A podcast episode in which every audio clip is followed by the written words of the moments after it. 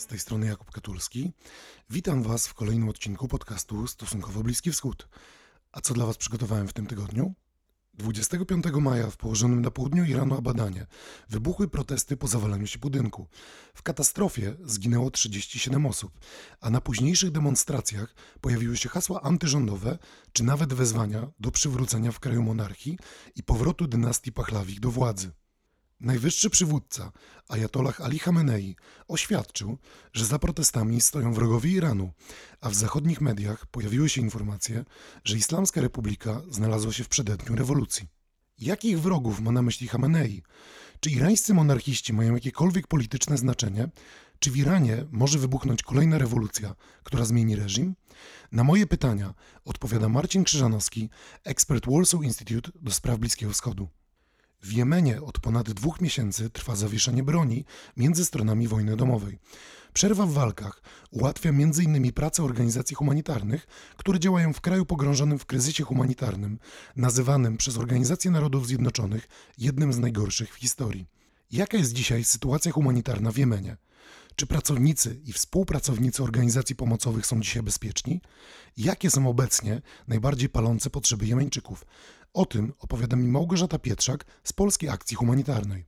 A w językowym bałaganie ponownie zdzwaniamy się z Michałem Czechowskim, tym razem by porozmawiać o nauce języka hebrajskiego. W jaki sposób rozpocząć naukę? Jak z głową podejść do hebrajskiego alfabetu? Czy można uczyć się bez stresu? Tego dowiecie się na koniec podcastu. Stosunkowo Bliski Wschód to podcast wspierany przez słuchaczy za pośrednictwem patronite.pl.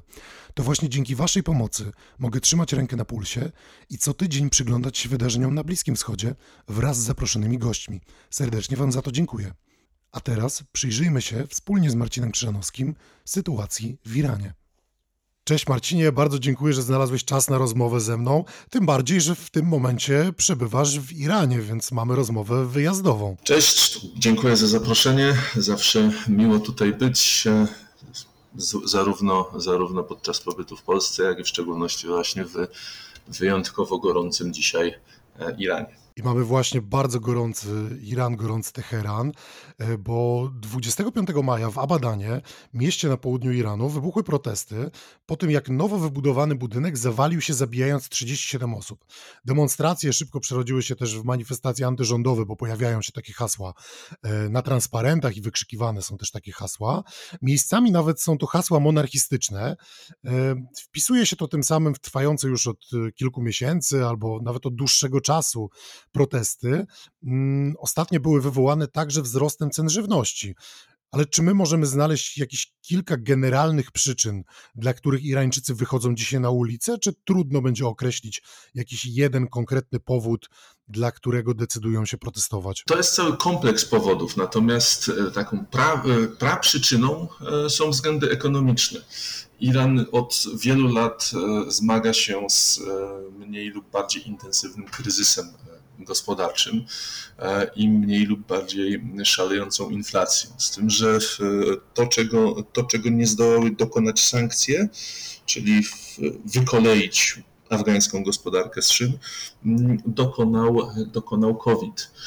I to, z czym mamy do czynienia teraz, jest no, w historii Iranu kryzysem gospodarczym, e, kryzysem gospodarczym bez precedensu. I tutaj leży fundament szerszego niezadowolenia społecznego, tu leży fundament tych protestów, który oczywiście to fundament jest wzmocniony coraz bardziej, coraz bardziej powszechnym resentymentem względem e, działań e, Republiki Islamskiej i obecnego rządu. Najwyższy przywódca Ali Khamenei winą za wybuch tych demonstracji obarcza nie politykę irańskiego rządu, e, nie działania rządu, które, no, tak jak zauważyłeś, e, sprawiły, że ludzie z przyczyn ekonomicznych wyszli na ulicę, ale bliżej nieokreślonych wrogów. I kogo on tym razem ma na myśli, mówiąc o wrogach reżimu? Bo zwykle, kiedy używa tego słowa, mówi o Izraelu i Stanach Zjednoczonych, ale może tym razem chodzi o wrogów wewnętrznych, którymi byliby na przykład y, irańscy monarchiści czy sympatycy dynastii Pachlawich. Tutaj zestaw, e, zestaw wrogów e, jest, e, jest zawsze taki sam.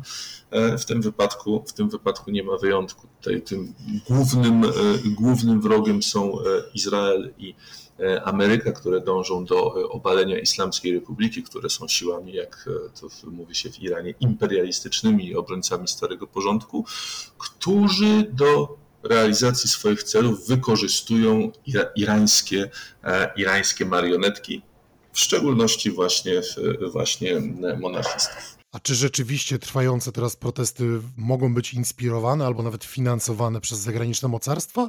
Czy jednak jest to po prostu ruch oddolny, e, tylko jest tak przedstawiany przez, przez propagandę rządu Islamskiej Republiki? Jest, no, jest, tutaj jest, w tej sytuacji prawda leży mniej więcej po środku. Protesty, i tutaj nie mam co do tego żadnych wątpliwości, protesty są, e, przynajmniej były na początku, spontaniczne i oddolne.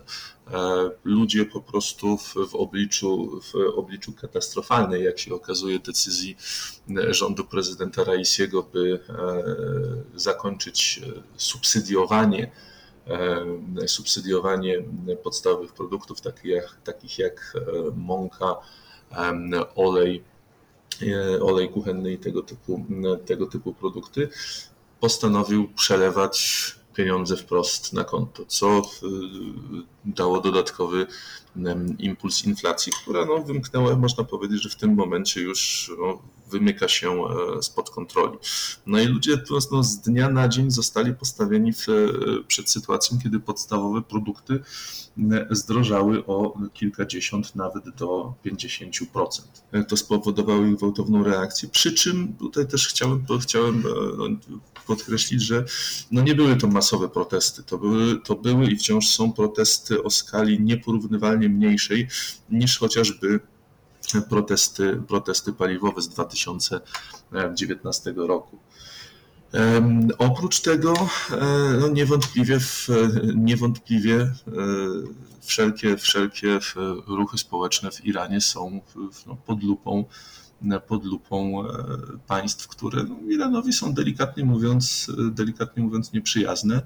No nie, niewątpliwie, jeśli do protestów dochodzi, no to po pewnym czasie są one, są one co najmniej wspierane przez, e, przez siły wrogie Republice. Natomiast pomimo tego, że w e, tej w propagandzie, w propagandzie rządu tkwi no, dość pokaźne ziarno prawdy, to jednak no, trzeba podkreślić, że te protesty związane z sytuacją ekonomiczną mają bez, bez wyjątku e, podłoże, podłoże rodzime, podłoże oddolne, po prostu niezadowolenie z, z tego, co się dzieje, co się dzieje w koszyku zakupowym i co się dzieje w portfelu Irańczyków. A jeżeli rzeczywiście te protesty są wspierane, czy też e, może nawet w jakimś stopniu finansowane przez obce mocarstwa, jaki one miałyby mieć interes w tym, żeby te protesty wspierać? Bo wydaje mi się, że takie wytłumaczenie, które często się pojawia, że, że celem jest destabilizacja Iranu, jest bardzo wygodne, ale niewiele nam tłumaczy, bo y, tak naprawdę nie, nie, rozumiemy z tego, dlaczego ten Iran miałby być zdestabilizowany i dlaczego to miałoby być w interesie no, na przykład Stanów Zjednoczonych i Izraela. Izraela przede wszystkim, bo tutaj to Izrael jest, jest można powiedzieć, na celowniku Iranu i w, i w jego zasięgu, dosłownie zresztą. W interesie, e, w interesie wszelkich, e, wszelkich nieprzyjaciół Iranu, i to zarówno światowych, jak i regionalnych, jest właśnie destabilizacja rządu. Im więcej Iran ma problemów wewnętrznych, tym mniej energii kanalizuje na zewnątrz, tym mniej sił i mniej środków ma na e, finansowanie swoich, swoich proxy. No do tego dochodzi jeszcze jeszcze kwestia obecnej, obecnej w polityce właściwie od, od, od początku istnienia Republiki chęci najpierw destabilizacji, a później no, po prostu obalenia Islamskiej Republiki i zastąpienia jej bardziej pozytywnie nastawionym do ładu światowego i regionalnego porządku e, rządem. Tutaj wszystko to, to oczywiście troszeczkę brzmi jak powielanie, e, powielanie kalek z, z irańskiej propagandy, ale w, niestety fakt faktem w regionie trwa gra sił, trwa walka o, trwa walka o hegemonię, trwa e, potężny konflikt interesów. Po jednej stronie barykady mamy, e, mamy Iran i e, jego sojuszników, no a po drugiej stronie barykady mamy Izrael, Stany Zjednoczone i jeszcze, no można powiedzieć, że mamy trójstronną barykadę, bo mamy jeszcze regionalnych, regionalnych konkurentów, konkurentów Iranu w postaci chociażby Arabii Saudyjskiej i Zjednoczonych Emiratów Arabskich. I te państwa, te wszystkie państwa są uwikłane w bardzo skomplikowaną grę e, interesów, są uwikłane w e, trwający już od, e, od kilku dekad konflikt, gdzie no, wszystkie chwyty są dozwolone. A wracając do samych protestów, e, w jaki sposób irański rząd e, na nie w tym momencie reaguje? Bo mówi się o częstych przerwach w dostawach internetu e, w różnych prowincjach, czy nawet wyłącza się internet w poszczególnych miastach czy dzielnicach miast. Mówi się o wysyłaniu sił policyjnych, ale wydaje się, że te protesty wcale nie są jakoś brutalnie tłumione przez władze. Znaczy, jak na, będzie, no zabrzmi to troszeczkę, troszeczkę kontrowersyjnie, ale jak na irańskie standardy, to faktycznie obecne protesty po pierwsze są bardzo nieliczne, po drugie, jeszcze raz podkreślam, jak na standardy irańskie, bardzo spokojne i w związku z tym no, reakcja władz jest no, powściągliwa, tak jak, tak, jak, tak jak powiedziałeś. E, trudno mówić, trudno mówić e, póki co o szczególnej brutalności policji, to co, to, co się dzieje, czy, czy innych sił porządkowych. To, co się dzieje teraz, no jest, jest nieporównywalnie lżejszego kalibru niż, e, niż tak jak wspomniane przeze, niż wspomniane przeze mnie protesty z 2019 roku. I tak naprawdę, tak naprawdę, jeśli chodzi o protestujących, to impulsem do podtrzymania protestów, które już wygasały, tych protestów wywołanych, wywołanych sytuacją ekonomiczną, które już wygasały, to impulsem do ich trwania był e, no, wypadek losowy, czyli zawalenie się, zawalenie się dziesięciopiętrowego e, budynku, dziesięciopiętrowego e, biurowca z centrum handlowym w, w Abadanie. No i tutaj to wyzwoliło, wyzwoliło w, w szczególności w mieszkańcach Abadanu e, bardzo dużą, bardzo dużą energię i pociągnęło za sobą dość duże demonstracje, które jednak dość szybko, dość szybko wróciły do standardowego poziomu. Przy czym tutaj też warto Warto zauważyć, że protesty w Iranie nie są, e, nie są niczym nowym, nie są niczym wyjątkowym. Sytuacja gospodarcza od wielu lat się pogarsza, więc no, ludzie tutaj e, regularnie protestują. Demonstracje, demonstracje niezadowolenia różnych grup społecznych są, e, są w Iranie standardem. Większość tych e, demonstracji, większość tych protestów ma charakter całkowicie pokojowy, całkowicie, no, całkowicie, całkowicie no, nie, nie jest to może zbyt eleganckie słowo, ale cywilizowany. Nie ma tutaj, nie ma tutaj protestów anarchicznych, nie ma tutaj protestów mm, rewolucyjnych. Większość, większość z nich to, tak jak mówiłem, mm, tak jak mówiłem, protesty, demonstracje, jakich e, jesteśmy świadkami w, chociażby, w, chociażby w Polsce czy, e, czy Europie. Na protestach pojawiły się też wezwania e, do Rezy Szacha, czyli szacha Iranu, który został obalony w rewolucji w 1979 i czy monarchiści i sympatycy Pachlawich są w ogóle istotną siłą polityczną, bo są na pewno zauważalni za granicą, prowadzą popularne profile w mediach społecznościowych. Czasami widujemy dawną irańską flagę z lwem na tle słońca, która, który zastępuje godło Iranu, czyli ten stylizowany napis Allah, który widzimy na obecnej fladze Iranu, ale czy to wystarczy, by rzeczywiście władze w Teheranie czuły się zagrożone przez monarchistów? E, absolutnie nie. E, to trzeba sobie jasno powiedzieć. E, monarchiści w Iranie mają bardzo nikłe wpływy, to takie w granicach, w granicach błędu statystycznego.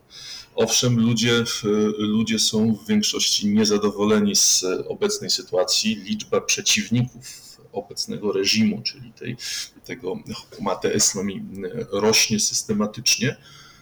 Natomiast, natomiast no, nie po to obalano 40 lat temu monarchię, żeby teraz, teraz ją, ją przywracać.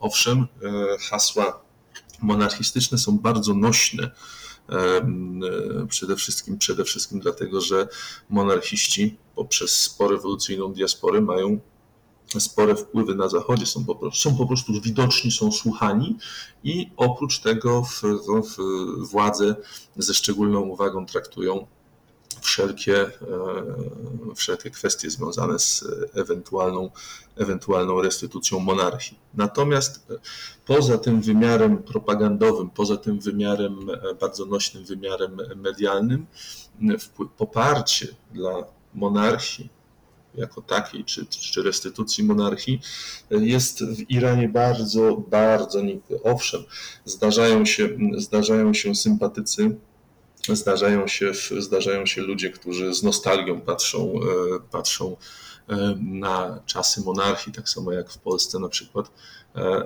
jest no, dość pokaźne grono, grono ludzi, którzy z nostalgią wspomina, wspomina czasy Gierka. No, ale czy oznacza to, że chętnie widzieliby powrót PRL-u? No, nie sądzę. I w Iranie oczywiście przy zachowaniu wszelkich proporcji jest, jest podobnie. W obliczu, w obliczu kryzysu gospodarczego ludzie, którzy pamiętają czasy przedrewolucyjne, no, mogą z nostalgią, z nostalgią przypominać, że no, za szacha mogli w miarę swobodnie podróżować, a żywność była tania, ale e, za tym nie idzie, nie idzie jakaś realna siła polityczna, za nim nie idzie jakaś e, konkurencyjna względem republiki koncepcja, koncepcja władzy. Monarchia w Iranie nie ma w tym momencie już żadnej racji bytu, a monarchiści, jak już wspomniałem, poza tą poza tym wymiarem propagandowo-medialnym nie mają absolutnie żadnej, żadnego przełożenia na irańskie społeczeństwo. A co o protestach mm, trwających mówią Irańczycy, których w tym momencie spotykasz podczas swojej wizyty w kraju? No, zasadniczo, zasadniczo niewiele, e, bo jak już wspominałem, te protesty nie są, w, e, jeśli chodzi o skalę, jak ich przebieg, niczym wyjątkowym, niczym, e, niczym istotnym. Więc w chwili obecnej jakby to nie jest, tak tutaj anglicyzując, to nie jest issue, to nie jest, to nie jest jakaś sprawa, która zaprzątałaby, zaprzątałaby, zaprzątałaby ludziom, którzy nie uczestniczą w nich bezpośrednio głowę. Aczkolwiek sytuacja gospodarcza, bieżąca sytuacja gospodarcza jest już czymś, co zaprząta głowę przeciętnego Irańczyka i co no, powoduje, krótko i bardzo delikatnie mówiąc, niezadowolenie z polityki, e, z polityki rządu, niezadowolenie z polityki prezydenta Raisiego. Tutaj i tutaj już e, no, oceny, tak jak mówiłem, oceny społeczeństwa stają się coraz mniej wyważone, a coraz bardziej dosadne. To jeszcze krótko podsumowując e, protesty i sytuację obecną w Iranie, bo pojawiają się takie głosy w, w, niektórych zachodnich mediach, że Iran jest w przededniu rewolucji i za chwilę upadnie reżim. Znowu? Czy twoim zdaniem jest jakaś szansa, że reżim upadnie?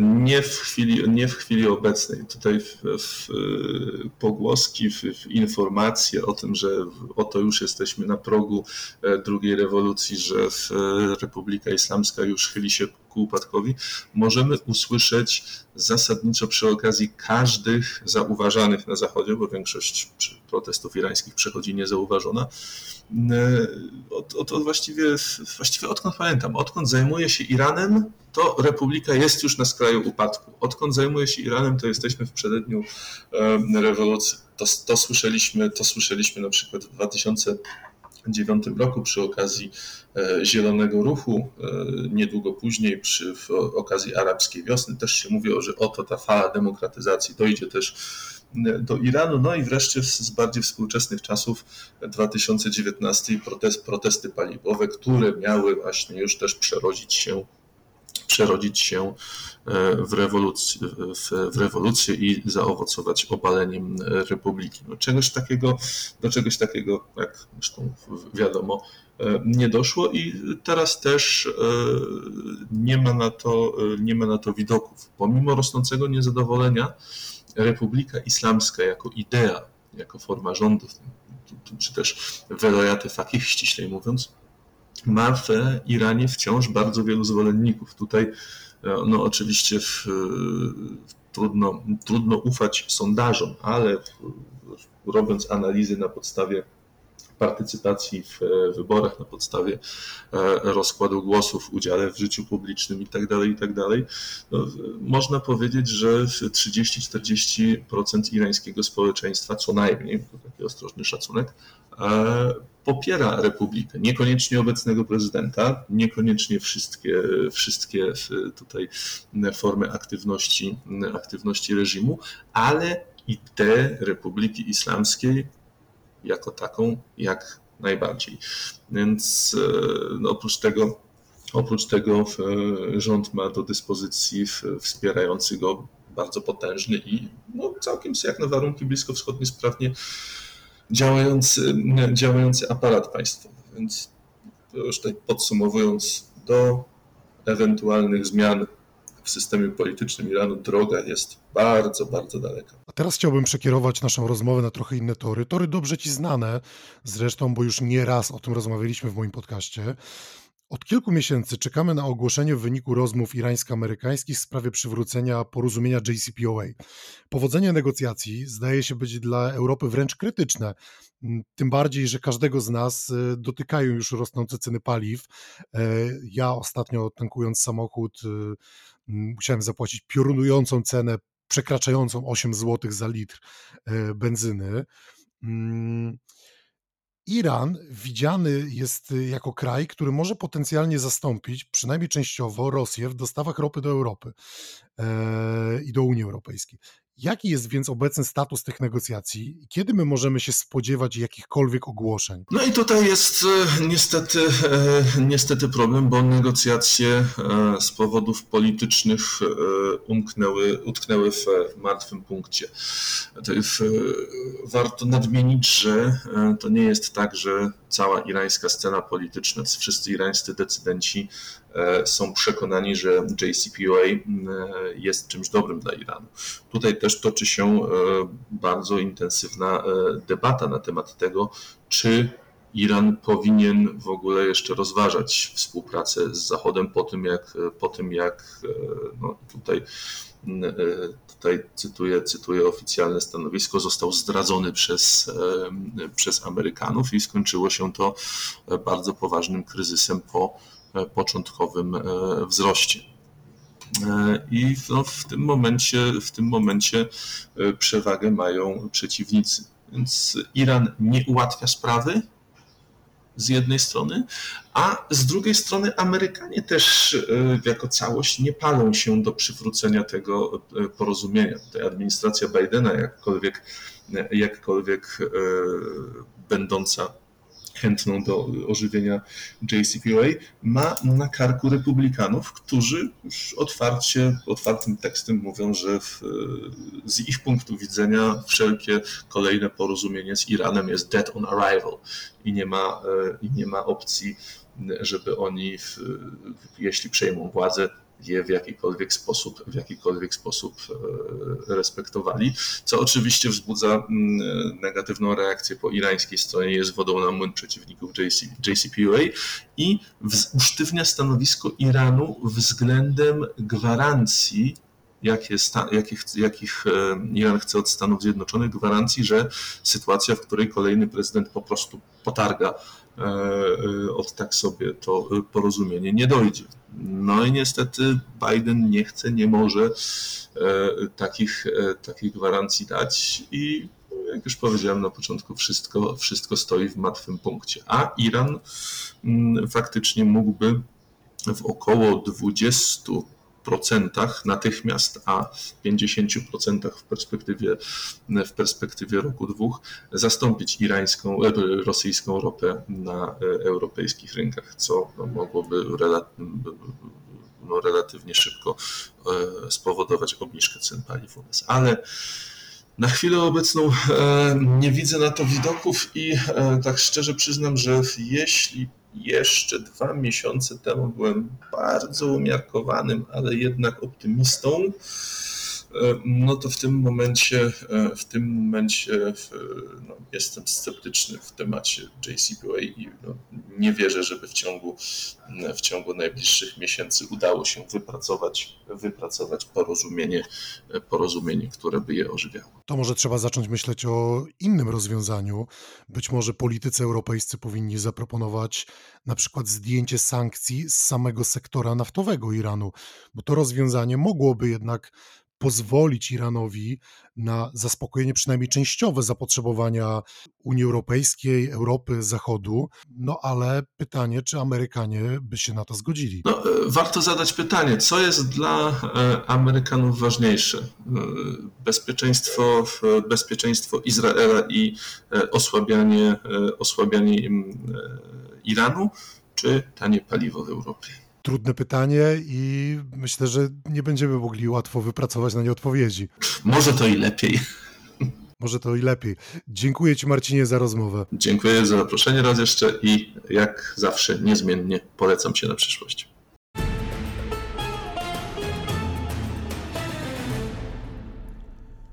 Moim gościem był Marcin Krzyżanowski, ekspert Warsaw Institute do spraw Bliskiego Wschodu.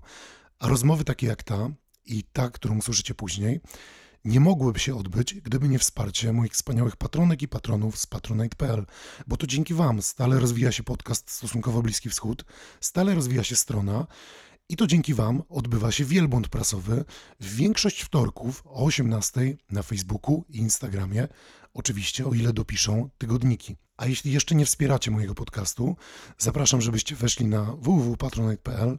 Tam możecie wpisać stosunkowo Bliski Wschód i zastanowić się, czy i jaką kwotą wesprzeć. Za wszystkie wpłaty bardzo dziękuję.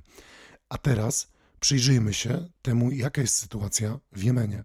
Dzień dobry, bardzo dziękuję, że znalazła Pani czas na rozmowę o Jemenie. Jemenie, który niestety bardzo często jest e, w polskich mediach, zresztą nie tylko w polskich mediach, bo w ogóle w zachodnich mediach, pomijany. Dzień dobry, bardzo dziękuję za zaproszenie i mi również jest bardzo, jest bardzo miło dzisiaj z Państwem rozmawiać. Od dwóch miesięcy ponad trwa zawieszenie broni. E, między stronami wojny domowej, no i z udziałem oczywiście e, międzynarodowej koalicji pod przewodnictwem Arabii Saudyjskiej. To zawieszenie broni podejrzewam, że w znacznym stopniu zmieniło charakter państwa pracy, e, pracy Polskiej Akcji Humanitarnej w Jemenie. Ale zanim przejdziemy do tego, chciałbym zapytać, Jaka jest obecna sytuacja humanitarna w kraju? Tak, e, spoglądając na życie mieszkańców Jemenu e, z boku, można by było uznać, że życie toczy się zupełnie zwyczajnie i koncentruje się wokół takich rzeczy, które znamy też z naszej codzienności. To jest e, chodzenie do pracy, chodzenie do szkoły, spędzanie czasu z, z bliskimi, uczestniczenie w tradycjach, ale sytuacja humanitarna w Jemenie nadal pozostaje bardzo trudna. Według ostatniego raportu e, Biura Narodów Zjednoczonych do spraw koordynacji pomocy humanitarnej około 24 milionów osób, to jest ponad 2 trzecie ludności Jemenu, potrzebuje, go, potrzebuje stałego dostępu do pomocy humanitarnej. Te obszary, które są szczególnie istotne dla pomocy, e, dla pomocy humanitarnej, to są przede wszystkim związane z dostępem do żywności. Według danych e, przedstawionych przez Światowy Program Żywnościowy, tak samo Organizacja Narodów Zjednoczonych do spraw wyżywienia i rolnictwa Jemen, oprócz, e, obok takich krajów jak Sudan Południowy, Somalia, Afganistan czy Etiopia, jest jednym z tych krajów, które są najbardziej narażone na, na zagrożenia związane z, e, związane z głodem. Sytuacja, która e, dzieje się w tym momencie w Ukrainie, również ma na to wpływ, ponieważ, ponieważ duża część importu zboża oraz oleju do Jemenu pochodzi właśnie z, z Ukrainy i Rosji. Także ta sytuacja rzeczywiście przedstawia się bardzo, bardzo źle dla społeczeństwa w Jemenie. Jeżeli chodzi o zdrowie, e, bo jest to obszar, w którym jako, jako Polska Akcja Humanitarna szczególnie działamy, e, mamy tu do czynienia z około 50% placówek, które nie funkcjonują albo funkcjonują w ograniczonym zakresie i nie, nie świadczą pełni usług medycznych. Mamy do czynienia z brakami w lekach, brakami środków ochrony osobistej i także nieodpowiednią liczbą e, zespołu medycznego. E, oprócz tego są e, potrzeby związane z dostępem do odpowiedniej infrastruktury wodno-sanitarnej, która w trakcie, e, w trakcie lat wojny została w Jemenie zniszczona. Brak dostępu do czystej wody też powoduje wiele problemów, które mogą prowadzić do pogorszenia sytuacji humanitarnej. Oczywiście to wszystko, co mówię, jest na bardzo wysokim poziomie ogólności. Jemen składa się z 22 dystryktów i każdy z nich ma inne potrzeby humanitarne. I projektując nasze działania pomocowe w Jemenie, skupiamy się na, na specyficznych potrzebach występujących w konkretnym obszarze. A czy rozpoczęte dwa miesiące temu zawieszenie broni w znaczący sposób ułatwiło pracę organizacji humanitarnych takich jak, takich jak właśnie PACH? Bo Można by podejrzewać, że skoro trwa zawieszenie broni, to przynajmniej zniknęła część zagrożeń dla pracowników akcji humanitarnych i pewnie łatwiej jest też dystrybuować pomoc e, wśród Jemeńczyków. To prawda, zgadza się. Myślę, że nie tylko PAC, ale też inne organizacje humanitarne z dużą radością przyjęły informację o tym, że o, o zawieszeniu broni, a teraz jeszcze o przedłużeniu zawieszenia broni o kolejne dwa, e, dwa miesiące, bo przypomnę, że pierwsze zawieszenie broni miało trwać dwa miesiące i rozpocząć się w kwietniu, a teraz e, kolejne zawieszenie, zawieszenie broni potrwa kolejne dwa miesiące i zakończy się w e, pierwszej e, połowie sierpnia. Minęły jednak dopiero dwa miesiące i poprawa sytuacji, która umożliwi nam dostarczanie pomocy humanitarnej, najlepiej jak to jest, jest możliwe, wymaga oczywiście rozwiązań, które będą bardziej długofalowe. Mimo wszystko zgadzam się, rzeczywiście odczuwamy zwiększenie, pewne zwiększenie poziomu bezpieczeństwa związane z zawieszeniem broni, Kwestie związane z logistyką są zdecydowanie łatwiejsze. Z informacji, jakie dostałam od misji, wynika na przykład, że, że trasa, jaką, jaką teraz pokonuje się pomiędzy, pomiędzy północą a południem Jemenu, można, e, to jest trasa, którą pokonuje się w około 8-9 godzin, w zależności od miasta, o którym mówimy. Wcześniej taka sama trasa mogła być pokonywana w 14-12 godzin. Ma to dla nas ogromne znaczenie. Oczywiście mamy zwiększony dostęp do paliwa, ponieważ 12 e, statków z paliwem miało możliwość zakotwiczenia w Jemenie. To, to wszystko ma ogromne znaczenie dla organizacji humanitarnych. Skoro w takim razie mm, może nie tyle zniknęły, ale trochę zmniejszyły się uzasadnione obawy związane z bezpieczeństwem zarówno Jemeńczyków, jak i pracowników i współpracowników organizacji humanitarnych, jakie mogłaby Pani wyróżnić w tym momencie największe przeszkody w Państwa pracy? To znaczy dostarczanie pomocy humanitarnej w krajach, które są, w których toczą się działania zbrojne i to nie tylko dotyczy się Jemenu, ale też innych krajów, E, nie jest łatwe, dlatego że liczymy się z zagrożeniami bezpieczeństwa, niezależnie od tego, czy zawieszenie broni trwa, czy nie. Liczymy się, się z, e, z problemami natury logistycznej. Największym problemem, jaki teraz napotykamy w Jemenie, to jest problem związany z brakiem funduszy na realizację naszych działań. Co rok Biuro Narodów Zjednoczonych Spraw Koordynacji Pomocy Humanitarnej przedstawia informację finansową na temat zapotrzebowania e, finansowego na pokrycie kosztów działań pomocy humanitarnej w konkretnym kraju. Takie informacje pojawiły się dla, dla roku 2021 i 2022 również. I w 2021 roku udało się zebrać środki, które pokryły 60% zapotrzebowania na pomoc humanitarną. W roku 2022, a mówimy to już w połowie tego roku, z dużą dozą ostrożności mówimy o tym, że organizacje międzynarodowe mają środki na pokrycie około 1 trzeciej funduszy, które są niezbędne na dostarczenie pomocy humanitarnej. W praktyce dla nas oznacza to, że dwie trzecie programów humanitarnych e, nie będzie mogło być zrealizowanych.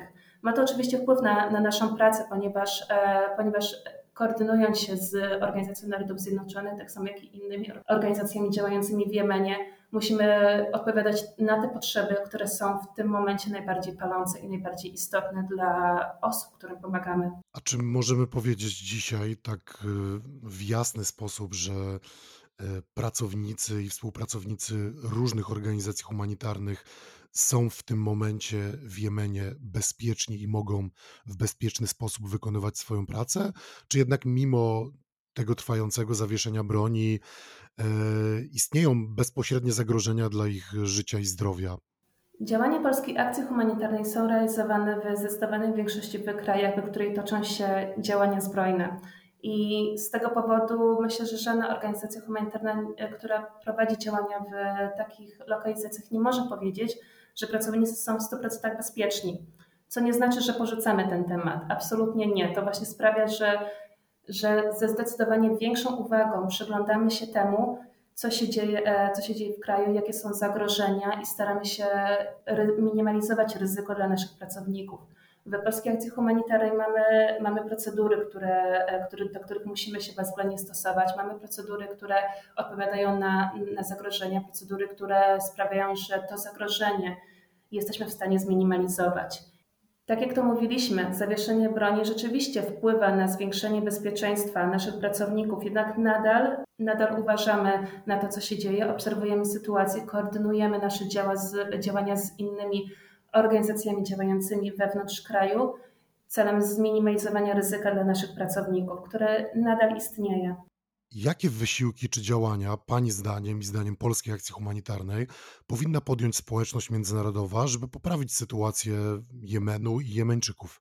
Przede wszystkim to, co jest potrzebne w tym momencie w Jemenie, to są rozwiązania długofalowe, które umożliwią osiągnięcie stabilizacji, osiągnięcie pokoju w rejonie. Dwumiesięczne, w tym momencie możemy mówić o czteromiesięcznym zawieszeniu broni, jest e, krokiem w dobrą stronę w celu osiągnięcia tego efektu i z uwagą obserwujemy działania, e, działania, jakie dzieją się teraz, obserwujemy wysiłki celem utrzymania pokoju i liczymy na to, że, że w przyszłości uda się wypracować rozwiązanie, które zapewni, e, zapewni stabilizację sytuacji w rejonie. A przechodząc e, już konkretnie do Państwa pracy, na jakich obszarach pomocy koncentrujecie się Państwo obecnie i czy coś się zmieniło w tej materii od wejścia w w życie zawieszenia broni? Działania Polskiej Akcji Humanitarnej w Jemenie skupiają się przede wszystkim na obszarze zdrowia. Tak jak już wspomniałam, około 50 e, według e, raportu Biura Narodów Zjednoczonych do spraw e, koordynacji pomocy humanitarnej, około 50% klinik w Jemenie albo nie funkcjonuje, albo funkcjonuje w bardzo ograniczonym zakresie, nie dostarczając wszystkich usług medycznych. Dodatkowo brakuje personelu, często są niewystarczające zapasy leków i środków ochrony, w tym, e, w tym e, środków ochrony przeciwko e, zarażeniom COVID. Infrastruktura elektryczna, sanitarna wymaga naprawy. Nasze działania koncentrują się przede wszystkim na południu kraju. To są szczególnie gowernoraty Abian, Addale i Aden. Oczywiście każda z tych klinik, w której pracujemy, ma swoje specyficzne potrzeby, na które staramy się odpowiedzieć. Przykładowo w klinice w Imran stworzyliśmy osobne wejście do, do oddziału ginekologiczno-położniczego, a w klinice w Abian E, dokonaliśmy renowacji pomieszczeń i wymiany instalacji elektrycznej. W ramach naszych działań wspieramy kobiety w ciąży i w połogu poprzez odnawianie oddziałów ginekologiczno-położniczych, e, odpowiednie szkolenia dla personelu medycznego i wyposażanie tych oddziałów w leki i, i środki ochrony. Działania e, Polskiej Akcji Humanitarnej koncentrują się też na, na innych obszarach. Przykładowo w 2021 roku w odpowiedzi na pogarszającą się sytuację e, humanitarną w rejonie w Marib e, przeprowadziliśmy ocenę, ocenę potrzeb humanitarnych i rozpoczęliśmy nasze działania. Dzięki, dzięki środkom pozyskanych od naszych darczyńców, a także z Biura Narodów Zjednoczonych spraw koordynacji pomocy humanitarnej, mieliśmy możliwość dostarczenia pomocy do około 17 tysięcy osób, które w tym momencie są w obozach dla osób wewnętrznie przemieszczonych. Nasze działania dotyczą e, dostępu do edukacji, dostępu do wody, dostępu do opieki zdrowotnej, dostępu do e, e, podstawowych środków pozwalających na przeżycie. A jak wygląda w tym momencie w Jemenie sytuacja dzieci? Bo jest wiele problemów, które siłą rzeczy zawsze w trakcie działań wojennych dotykają dzieci. No i w Jemenie wiemy o klęsce głodu, czy, czy, czy, czy postępującym e, problemie z dostawami żywności. Podejrzewam, że możemy też mówić o wysokiej umieralności dzieci i o problemach z dostępem edukacji. Jak wygląda w tym momencie życie jemeńskiego dziecka? Jeżeli chodzi o potrzeby dzieci, PAC też projektuje działania, które właśnie mają na celu poprawę, poprawę sytuacji. Przykładowo e, tworzymy tymczasowe szkoły, tymczasowe klasy dla dzieci w Marib, e, wyposażamy je w niezbędne sprzęty typu ławki, tablice, e, kupujemy podręczniki i, i wyprawki dla dzieci, co umożliwia im uczestniczenie w edukacji. Oprócz tego, to co, e, to, co, co Pan zwrócił uwagę w Jemenie, jest bardzo duży problem związany z niedożywieniem, który dotyka około 8 milionów dzieci i jest to jeden z obszarów, który też jest priorytetyzowany w ramach pomocy humanitarnej na 2022 rok, planu pomocy humanitarnej. A w jaki sposób nasi słuchacze, którzy słuchają naszej rozmowy, mogą wesprzeć Polską Akcję Humanitarną w udzielaniu pomocy Jemeńczykom? E, będziemy wdzięczni za Państwa zaufanie do naszych działań i w miarę możliwości i chęci zachęcamy do finansowego wspierania naszych programów, e, ponieważ daje nam to możliwość udzielenia najbardziej trafnej i adekwatnej, odpowiadającej na zmieniające się potrzeby osób, którym pomagamy. E, takie wpłaty można dokonywać korzystając ze strony Pachu albo przelewem tradycyjnym, wpisując w tytule cel przelewu. To może być Jemen, to może być Somalia, może być woda, albo PAK decyduje. Oprócz tego zachęcamy do wspierania działań e, klubu PAK SOS, którego fundusze są przeznaczone na pokrycie działań w krajach, w których następuje kryzys humanitarny. Pani Małgorzato, bardzo dziękuję za rozmowę i dziękuję Pani za pracę Polskiej Akcji Humanitarnej w Jemenie i nie tylko. Ja również bardzo, bardzo dziękuję i dziękuję za dzisiejsze spotkanie.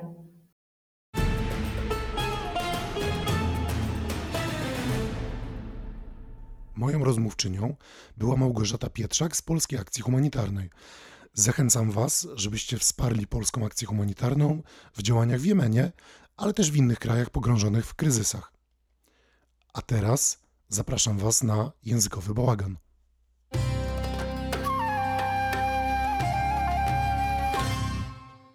Cześć Michale, bardzo się cieszę, że już po raz trzeci zdzwaniamy się ze sobą w językowym bałaganie.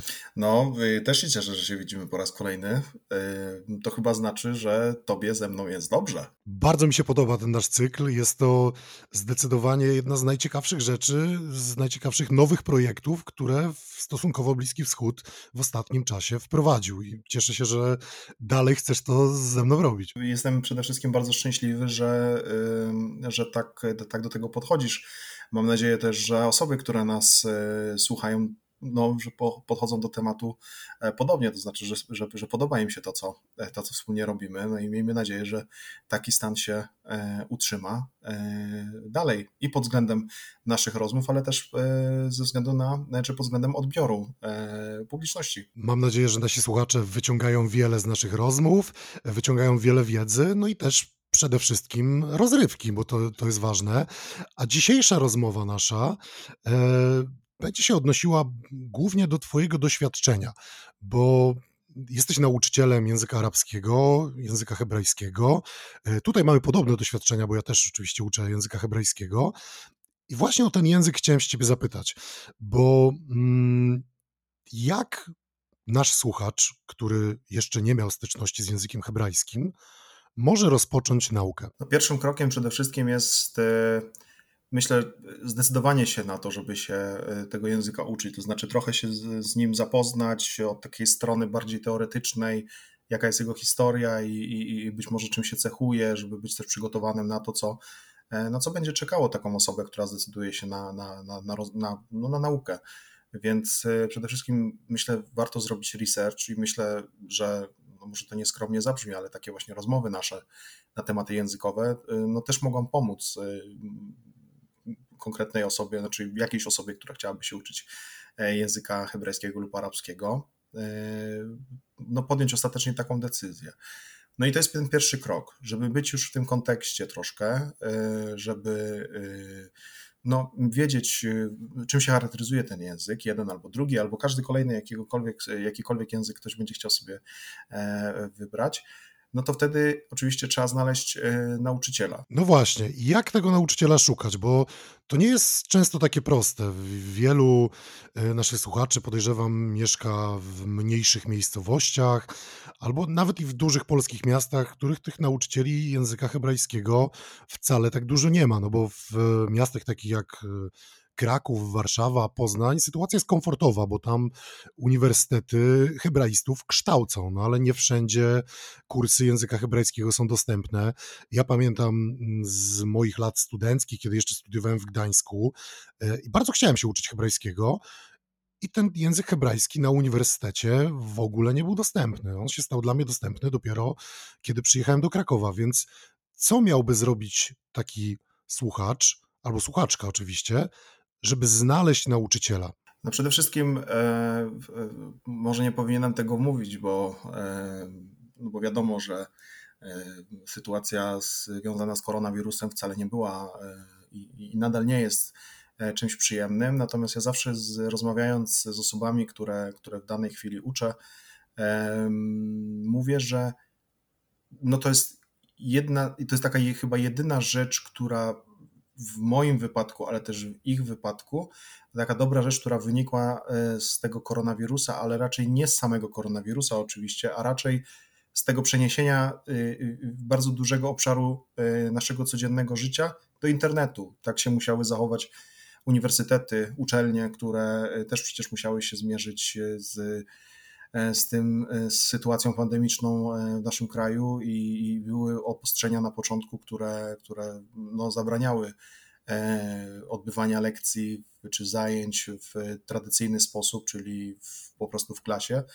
Wszystko się musiało przenieść do, do internetu i myślę, że wiele osób zarówno te, które, te, zarówno te osoby, które uczą, ale też osoby, które, które uczyły się lub chciały się zacząć dopiero uczyć, y, zobaczyły, że jest to całkiem niezła możliwość. To znaczy, że, że da się to zrobić przez internet. Ja przez bardzo długi czas nie, mm, no, nie brałem pod uwagę tego, że można uczyć języka jednak przez internet. Y, na myśl o tym to oczywiście mówimy o czasach przedpandemicznych.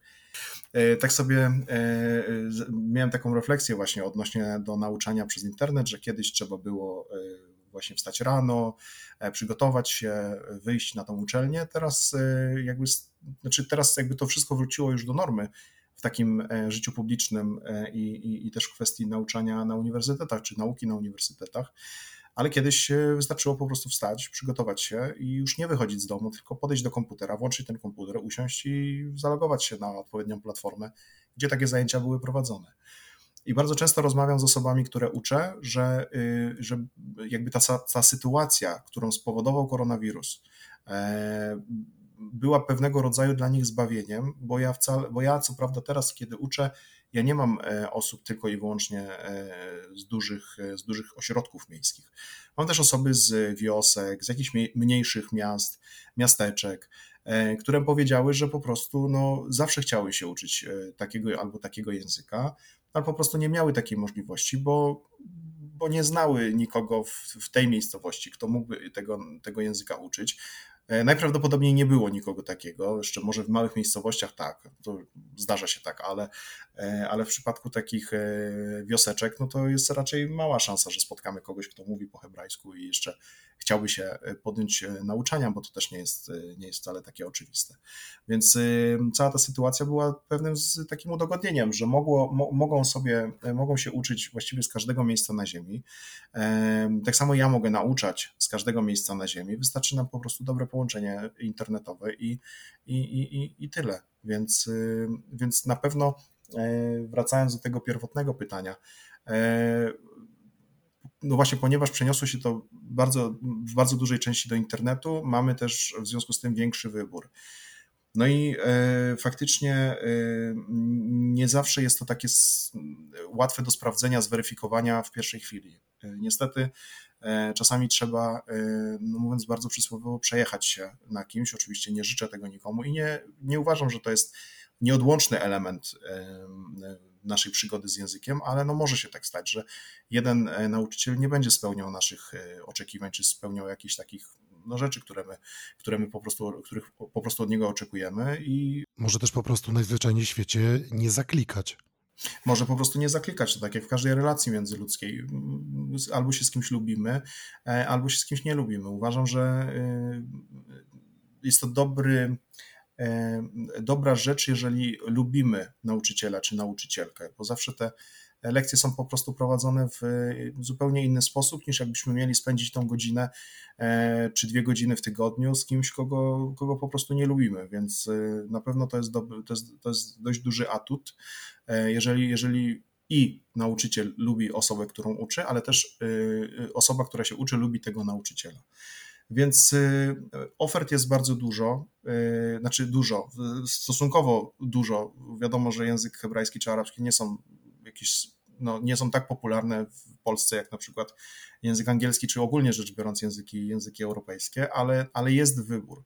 No, można szukać na przykład y, na różnych forach internetowych. Tutaj mówię oczywiście o, o Facebooku, też jest dużo, dużo grup który, dla osób, które interesują się jakimś regionem i można zawsze zapytać. Najlepiej po prostu z polecenia, w zasadzie tak jak ze wszystkim, y, zapytać, czy ktoś kogoś nie zna, ktoś kogoś poleca, no i próbujemy. Ten łańcuch wtedy jest dużo krótszy niż gdybyśmy mieli szukać faktycznie od zera, no bo z polecenia, jak jeżeli ktoś daje, e, jakby poleca jakąś osobę, no to już jest e, większa szansa, że i nam to przypadnie do gustu, e, a, a, a, a, niż gdybyśmy na przykład musieli szukać na własną rękę całkowicie. No dobrze, czyli znaleźliśmy już nauczyciela, rozpoczynamy pierwszą lekcję i zderzamy się z alfabetem. Alfabet hebrajski, e, kwadratowe litery, trochę owiane tajemnicą, e, czasami pod nimi się pojawiają jakieś kropeczki, kreseczki.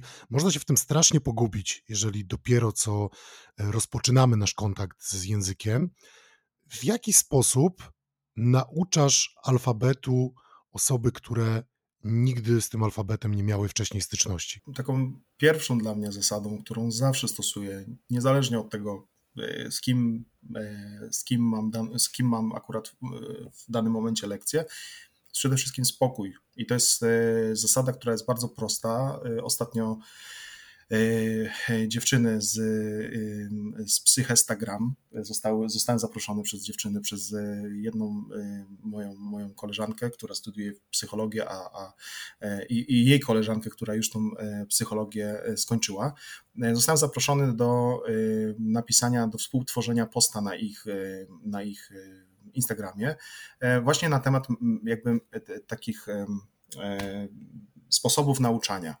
Jednym z, z, punktów, które tam opisałem, był właśnie spokój. To jest spokój, który ja zalecam e, wszystkim, e, niezależnie od e, trybu nauczania, od języka, którego ktoś się uczy, czy od poziomu, który dana osoba już reprezentuje po jakimś czasie, po jakimś czasie nauki, to jest przede wszystkim właśnie spokój, bo im więcej będziemy się denerwować, im więcej będziemy od siebie też oczekiwać, to w ogóle jest osobna kwestia, żeby tych żeby tych oczekiwań po prostu nie było, ani wobec siebie, ani e, wobec nauczyciela. To znaczy, oczywiście naturalne jest to, że, że, że, że chcielibyśmy mówić i chcielibyśmy uczyć się dobrze, ale na to zawsze się składa wiele czynników. To nie jest tak, że siadamy zawsze z pustą głową, w takim znaczeniu, że z wolną głową i jesteśmy w stanie się uczyć i nic nas, e, nic to, co się działo przed lekcją, nas nie obchodzi i tak samo to, co się będzie działo po lekcji albo dzieje się w czasie lekcji w naszym życiu osobistym, to to zawsze ma nam na ten proces nauki e, po prostu wpływ i e, warto też mieć po prostu wobec siebie, czy wykazać się pewną dozą e, wyrozumiałości.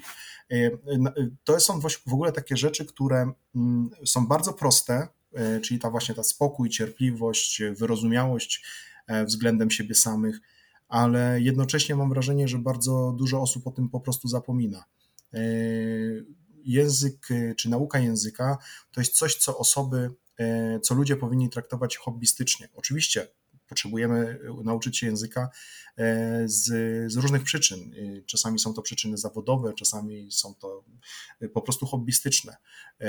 Nie musimy nakładać na siebie samych więcej presji niż w ogóle nie musimy przede wszystkim nakładać na siebie presji, bo mamy wystarczająco dużo mm, obszarów w życiu i momentów, w których ta presja jest e, wywierana, czy z, z, ze strony nas samych, czy, czy ze strony jakichś osób, e, osób trzecich i naprawdę nauka języka nie musi być tą sferą, w której ta presja też, e, też, też istnieje. Także żadnej presji nie powinno być, wystarczy E, wystarczy już jakby dużym sukcesem jest to, że e, język komuś się podoba. Dokładnie tak samo jak z muzyką. Nie? E, jeżeli się komuś podoba, jeżeli ktoś jest w tym temacie, bo się interesuje, bo jest w kontekście, bo jeździ w dane miejsca, rozmawia z ludźmi, po prostu go jakaś ta, ta część świata, w, których, w której język ten jest używany, po prostu tą osobę ciekawi. To już jest bardzo dużo. Kolejna sprawa to jest po prostu systematyczność, ale to też nie oznacza zarywania nocy i, i, i, i E, chodzenia zmęczonym e, przez cały następny dzień. E, wystarczy przed spaniem, jedząc kolację, przeczytać, zapoznać się z tym, co było akurat na lekcji, wynotować sobie słówka, z którymi myślimy albo spodziewamy się, że będziemy mieli problem i po prostu gdzieś tam sobie wokół nich chodzić, a i tak jest, i tak to się odbywa w taki sposób, że część z tych zagadnień, które, mm, których uczymy się na zajęciach, i tak nam uleci, bo nie jesteśmy w stanie pomieścić tego wszystkiego od razu. Więc trzeba to podzielić na etapy i, i, i tak jak mówiłem, przede wszystkim ze spokojem. A ze strony technicznej, jak już patrzymy na ten alfabet, to uczymy się samych liter, czy uczymy się na przykład początkowo słów w całości, żeby je zapamiętywać? Przede wszystkim właśnie wracając do tego pierwotnego e, po raz kolejny pytania, e, no niestety trochę się rozgadałem. W każdym razie, yy, no tutaj też warto pokazywać osobie, która przychodzi i chce się uczyć alfabetu, który jest zupełnie inny od tego, co, znam, co znaliśmy do tej pory i przede wszystkim na przykład no, pisze się od prawej do lewej, a nie od lewej do prawej, tak jak jesteśmy do tego przyzwyczajeni to też przede wszystkim y, trzeba to podzielić na etapy i y, ten podział jakby nie będzie taki sam dla, dla każdej osoby. To trzeba dopasować zawsze, wyczuć trochę. I to jest też ta ważna umiejętność, która, czy, czy może nie tyle trudność e, w pracy, w pracy nauczyciela czy wykładowcy, ale na pewno jest to wyzwanie, żeby jak najlepiej i jak najszybciej wyczuć, no pewne takie e, kwestie związane z e, tempem danej osoby. Ktoś lubi, albo ktoś woli pracować wolniej, ktoś troszeczkę szybciej, ktoś musi na przykład powtórzyć jeszcze kilka razy to, co zostało powiedziane, ktoś od razu chce przechodzić dalej, bo po prostu no, rozumie, o co w tym zagadnieniu chodzi i nie ma potrzeby tego nad tym już powiedzmy w danym momencie siedzieć. Więc tak samo jest z alfabetem. To, co może y, gdzieś tam przerażać y, osoby, które chcą się uczyć hebrajskiego, że są tak naprawdę dwa alfabety w tym języku. To znaczy, jednym się pisze, e, a drugim się, a w drugim się czyta. E, najczęściej, no oczywiście z racji funkcji, e, uczymy się w pierwszej kolejności alfabetu pisanego. Część z tych liter faktycznie jest różna od ich form w alfabecie drukowanym, E, czy też mówimy o alfabecie y, kwadratowym, piśmie kwadratowym. E, natomiast no, część będzie nam e, tak czy siak przypominała, ale to każdego z tych alfabetów uczymy się w inny sposób. Alfabet pisany po prostu piszemy, ja pokazuję na przykład w jaki sposób, w jaki sposób się go pisze, w jaki sposób, gdzie zaczynamy, w jakim kierunku, żeby to było zgodne właśnie z tym kierunkiem pisania ogólnie w języku, w języku hebrajskim, czyli od prawej do lewej. Wszystko po kolei pokazuję, aż dochodzimy do momentu, w którym ten alfabet jest mniej więcej ogarnięty. Przychodzi oczywiście czas na alfabet e, drukowany, ale alfabetu drukowanego najczęściej uczymy się po prostu poprzez e, obserwowanie, poprzez e, jednoczesne jakby obserwowanie, jak wygląda dana litera w alfabecie drukowanym, kiedy uczymy się jej pisać ręcznie. A potem jest moment na to, żeby się właśnie teraz do tego alfabetu drukowanego przyzwyczaić, to na zasadzie e, używając po prostu wzroku, narządu e, zmysłu wzrokowego, e, po prostu patrzymy na różne słówka, pomylimy kilka, kilka razy jakieś litery, ale w końcu się nauczymy, zapamiętamy, że to jednak chodziło o tą literę, jak rozróżniać te litery i zobaczymy wtedy, że to jest, czasami się śmieję, że to jest taki moment przełomowy, bo E, wtedy osoba, która się uczy, może zobaczyć, że te, że te litery faktycznie mogą służyć do tego, żeby stworzyło się słowo, że, że faktycznie jest słowo i że jeszcze można to odczytać, to słowo i jeszcze się dowiedzieć, co to znaczy. To jest takie wtedy wow, to jest najczęściej po takich dwóch, trzech powiedzmy zajęciach, kiedy czytamy pierwsze słowo i, e, i, i zauważam, że, że, że ludzie są po prostu szczęśliwi, że przychodzą i widzą, że no fajnie, zacząłem, zaczęłam, zostało, została jakaś praca do tej pory wykonana i to przyniosło efekt, nie? Że, że to nie muszą być takie spektakularne efekty, nie wiadomo jak, e, jakie fajerwerki, tylko właśnie te małe efekty, które cegiełka po cegiełce będą składały się na, na, ten, na naszą naukę i na nasze y, posługiwanie się hebrajskim. Czyli języka hebrajskiego, a prawdopodobnie także innych języków należy się uczyć metodą małych sukcesów. Dokładnie. Dziękuję Ci, Michał, za rozmowę. Ja również dziękuję. Do zobaczenia.